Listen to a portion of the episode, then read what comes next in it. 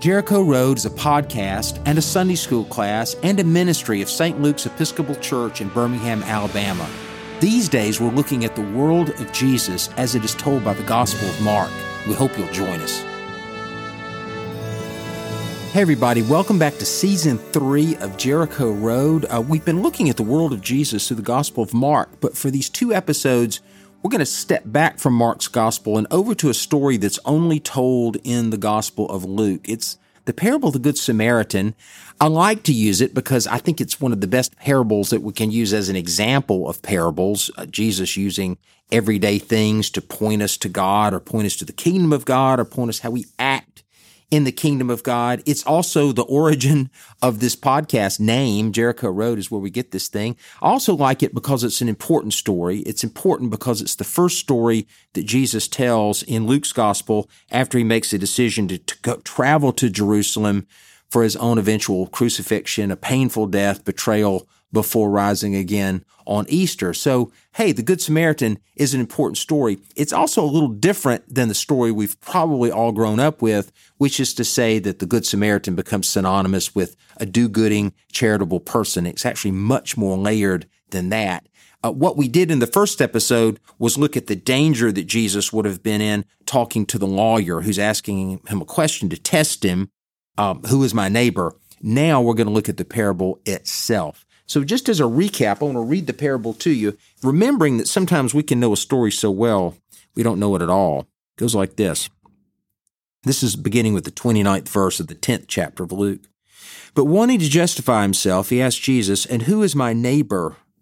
Jesus replied, A man was going down from Jerusalem to Jericho, and he fell into the hands of robbers, who stripped him, beat him, and went away, leaving him half dead. Now, by chance, a priest was going down that road, and when he saw him, he passed by on the other side. So likewise, a Levite, when he came to the place and saw him, passed by on the other side. But a Samaritan, while traveling, came near him, and when he saw him, he was moved with pity. And he went to him and bandaged his wounds, and having poured oil and wine on them, and then he put them on his own animal and brought him to an inn and took care of him. The next day he took out two denarii, gave them to the innkeeper, and said, Take care of him when I come back, I will repay you whatever more you spend. Which of these three do you think was a neighbor to the man who fell into the hands of robbers? He said, The one who showed him mercy. Jesus said to him, Go and do likewise. Well, Jericho Road is not only a name for this podcast, it's also a highway you can travel down today. Going from Jerusalem, you go downhill about 18 miles from Jerusalem east to Jericho from about 2,500 feet above sea level to more than 1,000 feet below sea level. It's an ear popping and dramatic descent, really, really hot and dry down there. People living in the world of Jesus knew this road. It was a common pilgrim road from the Jordan River Valley. Jesus living in the Galilee would have traveled down the Jordan River Valley to the lowest place on planet Earth, hang a right at Jericho, and climb the hill to Jerusalem. But it was also known from the Bible, this Jericho road. Uh, David fled from his rebellious son Absalom there. King Zedekiah was captured by the Babylonians there. That's found in 2 Kings chapter 25. And like all ancient roads, these were dangerous for travelers. They knew this too. So we're told in verse 29, and he fell into the hands of robbers. That's a specific word. It means lawless bandits, and this is key. I like to tell my congregation, you need to treat yourself from time to time and read any gospel story from front to back because even in the English translation, you can begin to connect dots. And this word robber is an important dot to connect because it's going to appear at another place. I'll recap the story and I'll show you where. It's the last week of Jesus' life. It's Palm Sunday. Jesus rides into Jerusalem on a colt, we're told, a colt that's never been ridden, which means no saddle, which means it's hard to do. The, the Mount of Olives from where Jesus was coming is a really, really steep grade. And when I take pilgrims there, we get out of a bus and we have our picture made at this dramatic overlook that sort of has the famous view of the Dome of the Rock in the background. And then we walk downhill to the Garden of Gethsemane, and it's really, really hard not to fall unless you're wearing the right kind of shoes. So I can only imagine how hard it would be to ride an animal, but he did it anyway because he wanted to make a political statement. It's fascinating to me that Jesus spends so much time telling people, don't say who I am or don't, don't tell anyone the miracle that I'm doing for you because he doesn't want his identity to be misused. And in a previous episode, we called that the messianic secret. We talked about it. But here, he's in full view as a royal figure, specifically a fulfillment of something that Zechariah dreamed of in Zechariah chapter 9, a Messiah to enter Jerusalem, and maybe even something else. I got lucky this last summer. Lucky for me, uh, not for the people living in the in Israel in the pilgrim industry with the borders closed, but I got lucky and I was able to go over there for a couple weeks, which means that I had Jerusalem all to myself, and I had Idan, my friend, all to myself, and I had all sorts of archaeologists all to myself because they had the time to give me because they're not they're busy with their other work interrupted, and I was able to see something marvelous at, at a dig called the City of David. It's the original city of Jerusalem with the Davidic palace at the top there. Uh, all the all the kings of Judah would live in this palace at the top of the hill, and going down the hill to a water source called the Gihon Spring, which was famously enclosed by a wall at the time of King Hezekiah, so that the Assyrians uh, couldn't besiege them and kill them. Down by the Gihon, a very important story happens in the in First Kings. Now, because of this story, and because of this chamber that they found, and because of the ornamental nature of this chamber, archaeologists believe that they have found the anteroom to the coronation of King Solomon. It is a remarkable find, and I was able to stand there and imagine what it would have been like to have uh, Zadok the priest, the high priest, uh, vesting and Nathan the prophet and all those in attendance uh, for the coronation of the future king of the land. You can see it today. Well, in 1 Kings chapter 32, we have an important detail. 1 Kings chapter 1, verse 32 goes like this King David said, Summon to me the priest Zadok. The reason why he's having to summon everybody is because there is a struggle for succession. One of his sons named Adonijah is claiming to be the king. So David, literally from his deathbed, has to have a hurry up coronation to make sure that his son becomes the next king. Summon to me the priest Zadok, he says, the prophet Nathan, and Benaiah, son of Jehoiada. And when they came before the king, the king said to them, Take with you the servants of the Lord, and have my own son Solomon ride on my own mule, and bring him down to the Gihon a colt, a mule, a, a, a, animal without a saddle. This is a royal ride. Even as if it may be hard to go down in the Kidron Valley, the crowds are excited and they're throwing leafy things down on the ground and they're shouting hallelujah to the King. Jesus is revealing himself to be Lord. They were probably also imagining something that had happened 150 years before in the city of Jerusalem as Judah Maccabee, a, a warrior leader up from their own ranks, a priestly leader, uh, would go and defeat God's enemies and bless and restore the temple in Jerusalem. Maybe Jesus would cleanse the temple uh, just as he did before, but instead Jesus did something else. We know the story, right? It's Luke chapter 19, beginning with the 45th verse.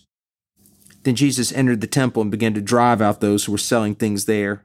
And he said, It is written, My house shall be a house of prayer, but you've made it a den of robbers.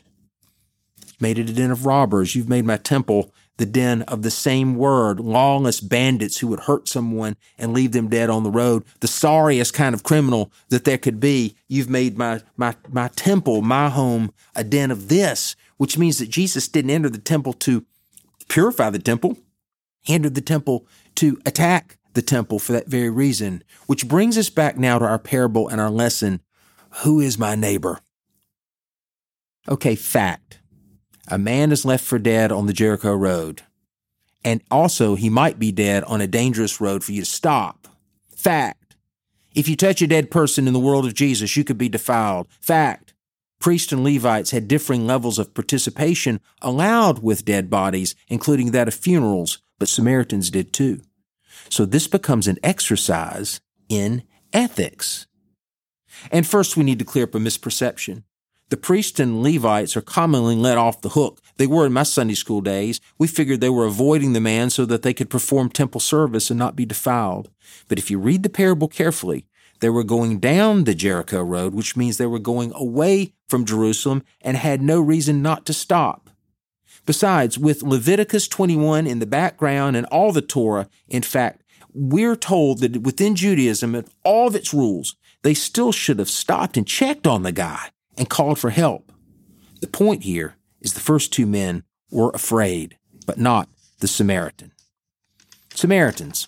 Okay, I think in order to dig into the story just a little more, we need to live in the world of the Samaritans for just a minute. And that's something else I got to do this summer, which was a great thrill. I got to meet the brother of the high priest of all the Samaritans. Uh, he had he had two biblical names, Levi, which means priest, and Cohen, which means priest. And so I got to sit around and jaw with Levi Cohen one day, uh, who is the brother to the high priest of all the Samaritans, which sounds like a whole lot, but actually there are only 800 Samaritans left in the world, and many of them living on Mount Gerizim, where, where my pal Levi Cohen uh, lives today. So let's recap the story about the Samaritans. Let me show you where they come from. After King Solomon, we just saw the chamber where he was consecrated. After King Solomon, there were two kingdoms. Uh, they split. Uh, the, the, tensions between the two were unbearable, and under Solomon's son Rehoboam, you ended up with, with the kingdom of Israel in the north, with King Jeroboam, and that's 10, 10 tribes, and then Judah in the south, which is two tribes. But Judah would remain more stable because they had the capital city of Jerusalem. Israel never had that stability. But the north was bigger, it was more powerful, and it was more tempting uh, by Assyria to overrun it. And so in 722 BC, it was destroyed by the Assyrian Empire. Uh, and the Samaritans claim to be those remaining Israelites after that initial destruction. The Samaritans keep a modified five books of Moses, so they keep the Torah, but they've rejected the rest of the Hebrew scriptures. Now that's their story. The Hebrew Bible says something otherwise. Uh, in in Second Kings chapter 17, I'll paraphrase this. Uh, what we're told is that after the Assyrian uh, devastation of Israel in the north, the Assyrians would repopulate uh, these devastated places with people from what is now Iraq and Syria and in Babylon. Uh, they would repopulate different sorts of people and mix them all up and then would teach them the worship of the local gods. And that's exactly what they intended to do. This Mesopotamian idea was to displace people and to mix them all up so that you would have one Mesopotamian culture. So that really, according to our Bible, is the origin story of the Samaritans, which is why they reject the rest of the Hebrew scriptures. But they are a mixed up people of displaced nations, which was exactly the strategy. Except the Hebrews living in Judah remained apart. See, in 586, so that this just 150 years later, the Babylonian captivity would attempt the same thing. That's a Mesopotamian idea.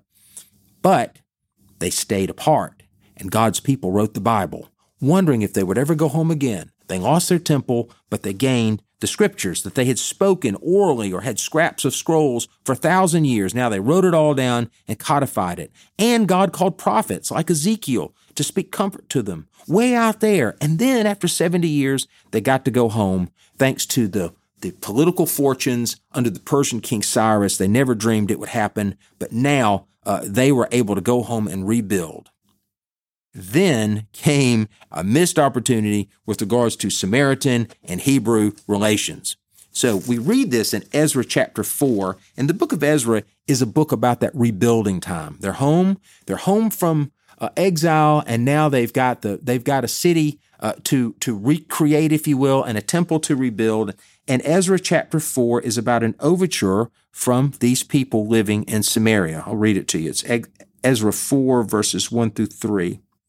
When the adversaries of Judah and Benjamin heard that the returned exiles were building a temple to the Lord, the God of Israel, they approached Zerubbabel and the heads of the families and said to them, Let us build with you, for we worship your God as you do. We've been sacrificing to him ever since the days of King Esarhaddon of Assyria, who brought us here. But Zerubbabel, Yeshua, and the rest of the heads of the families in Israel said to them, You shall have no part with us in building a house to our God. We alone will build to the Lord, the God of Israel, as King Cyrus of Persia has commanded us. Well, the rest is history. There would be no cooperation between those two. And so in time, the Samaritans would build their own temple on Mount Gerizim, or as my friend Idan puts it, a copy paste of the temple in Jerusalem. And to this day, they still have animal sacrifices at the Passover, which sounds kind of nasty and I don't want to see it. But there it is, Mount Gerizim with a temple on top and 800 Samaritans uh, traveling up there for the for the worship to worship in many ways that you could still see today would be worship at the time of Jesus. They're almost a capsule, if you will, of biblically worshiping people. But for our purposes, for our purposes, now we're beginning to understand the drama of a book like John chapter 4. John chapter 4, which is Jesus meeting a Samaritan woman at the well.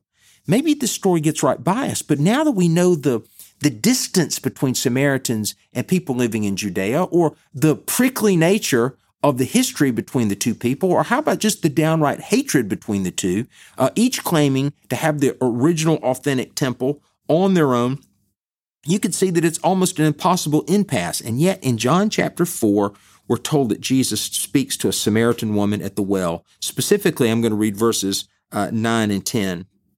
The Samaritan woman said to Jesus, How is it that you, a Jew, drink, ask a drink of me, a woman of Samaria? Jews do not share things in common with Samaritans. And Jesus answered her, If you knew the gift of God and who it is that's saying to you, Give me a drink, you would have asked him, and he would have given you living water. Okay, Jesus is busting categories all over the place here. First of all, he speaks to a woman at noon, which he's not supposed to. She's drawing water at noon, which means she's got a checkered past. She doesn't have anybody to help her, and she's got to go to the well by herself in the hottest part of the day when nobody goes out there. Uh, he also uh, ask of drink, which you're not supposed to do. You're not supposed to talk to these people; they're the enemy. And then he offers living water, and living water is the priestly designation for the water at the harvest festival in Jerusalem at Sukkot in the fall, which means that worship in Jerusalem is busting out all over the place in the person of Jesus, that it's not merely located in one particular place in one particular time, but with all people with hearts to receive it, living water. Jesus is bridging serious divides here. So we're told in his parable that the Samaritan ends up being the good guy brave, kind, generous. But the challenge remains he's supposed to be the enemy. He's not supposed to be the person in this story. He, he's not supposed to be the one that they want to be the hero. He's not supposed to be the one who's supposed to be good. It, to say the parable of the Good Samaritan is like saying the parable of the good enemy. It doesn't make sense. Or maybe it does. See, people living in the world of Jesus had another story in the background, in the backgrounds of their imaginations. It's from Second Chronicles 28, and it goes back to that low point, that divided kingdom, the, the, the hostility between those living in Israel in the north and Judah in the south. And we're told in Second Chronicles, this part of the Bible, chapter 28, that, that Israel makes war on Judah. And God allows it to happen because the people of Judah have been idolatrous and have strayed. And so it, that part sort of their fault that this even allowed to happen. But the king of Israel makes war and remembering that, that Old Testament numbers are often symbolic or inflated, we're told that 120,000 Judean men are killed in a day. And then what adding to the spoils of war, they take 200,000 women and children and then, and then all the, all the booty, all the, all the riches of Judea that they could, they could put on the back of a horse and they take their, take them all to Samaria in order to enslave the women and children there. And this has to be heartbreaking for God who's watching uh, these cousins fighting each other, this dream that he had for a people apart, this dream that he had for a holy nation at war with itself. And now they're doing to each other what the nations of the earth always do to each other, which was never God's dream. And so out comes a prophet, Oded, to call them out. Now, I wouldn't call Oded one of my A-list prophets, but he sure saves the day here. He calls them out and he reminds them that if they do this sort of thing, it will displease God even more greater than what had happened to the men of Judah. And so in Second Chronicles chapter 28, beginning with the 14th verse, verses 14 and 15, listen to the details. This is how they respond. So the warriors left the captives and the booty before the officials and all the assembly. Then those who were mentioned by name got up and took the captives, and with the booty they clothed all that were naked among them. They clothed them, gave them sandals, provided them with food and drink, and anointed them. And carrying all the feeble among them on donkeys, they brought them to the kindred at Jericho, the city of palm trees. Then they returned to Samaria.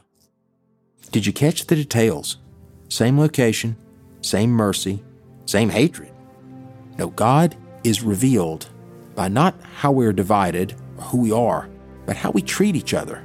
Who is my neighbor? Everyone. even a Samaritan. Who is my neighbor? Everyone, even the person we fear. Who is my neighbor? Everyone, even the person I've been taught to despise. Who is my neighbor? Everyone, even the person I don't understand. Who is my neighbor? Every child of the living God. And how can we love each other? It's quite a story, and it's more than about charity. It's got a lot of history behind it, and I hope that we've got you thinking of the parable of the Good Samaritan in a new way. Join us in the next episode where we talk about Jesus and outcasts. Thanks, everybody.